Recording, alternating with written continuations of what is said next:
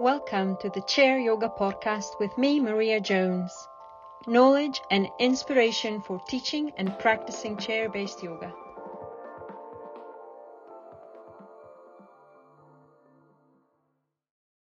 Hello, everyone. Thank you so much for tuning in to listen to another episode of the Chair Yoga Podcast. Today, we speak about the importance of community in chair based yoga classes. In this episode, I wanted to raise awareness while also giving you something to ponder on, get you thinking beyond the asana and pranayama and beyond the physical aspects of chair based yoga. That is really the target, based on the people and demographics attracted to the chair yoga classes who are potentially older, less able, or live with a chronic disease. It is our role as yoga teacher to find ways to offer access to the benefits of the yoga. Community and connection is one of those ways. In fact, community and connection play a big part in the practices of chair based yoga. Isolation, you see, is one of the challenges older and less able adults are faced with. Limited mobility can make it harder to get out and about, but also as we age, opportunities to socialize and make friends become less readily available. It potentially takes a fair amount of effort for participants to make it to the class. Some participants may need help to get dressed or transport to the class. The class, therefore, becomes an intention for the day, a highlight especially when paired with other activities such as socializing, or a class after, like art or walking. The class, therefore, becomes a place to meet others, to feel better through the practices of yoga. But it is also great to be amongst other like minded people. It can help us feel connected, heard, and understood. The fibromyalgia group I work with have found great comfort in connecting and discussing about symptoms and management of their condition. The older adults loved how the classes became the place to meet and socialize. And this was not different when working online. I frequently get emails from people to say how much better they feel after their practice with others, and that they don't engage with a recording, for example, on their own. Our job to promote community, therefore, in our classes is important. And our job to promote community does not stop there in just creating the class.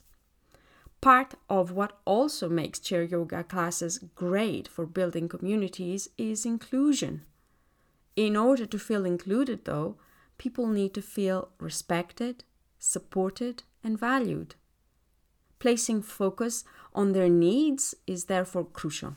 Starting with creating a welcoming environment in our classes. This can be achieved by placing chairs in a circle. Everyone can then see each other. No one is hiding behind one another. Everyone can speak to each other. And placing chairs in a circle also helps students feel included everyone benefits from seeing each other. Welcoming our students and their carers with warmth and empathy is also important. We need to therefore make time for our students to arrive early, check in with them, to get to know them in order to foster inclusion and community. Getting to know your students extends to education. Learning as much as possible about their imbalances as well as their goals will not only help you keep them safe, but also help us plan for an inclusive class that accommodates their needs, likes, and aims.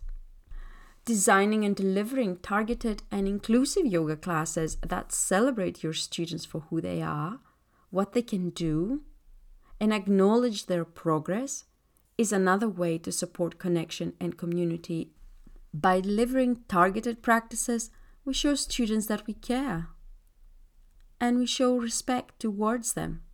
Targeted practices also have the greatest impact in their lives, making yoga a positive intervention. Targeted practices are also adapted, not just the poses, but the way they are being delivered.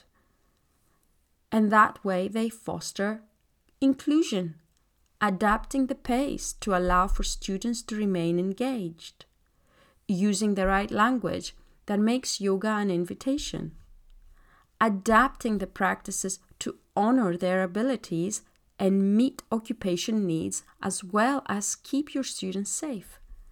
Finally, observing your students closely, listening and valuing their contribution and presence in your classes. They bring a certain energy, and that should be very much appreciated. I actually call this clever sequencing. It enables us to deliver a yoga class that is adapted to our students' needs, not just the poses, but the delivery of it. Such delivery is supportive for everyone and creates powerful bonds with our class participants and them with each other. We're social beings, you see. How we interact with each other is very important and it matters. Promoting community in chair based yoga classes or other styles of yoga is therefore crucial.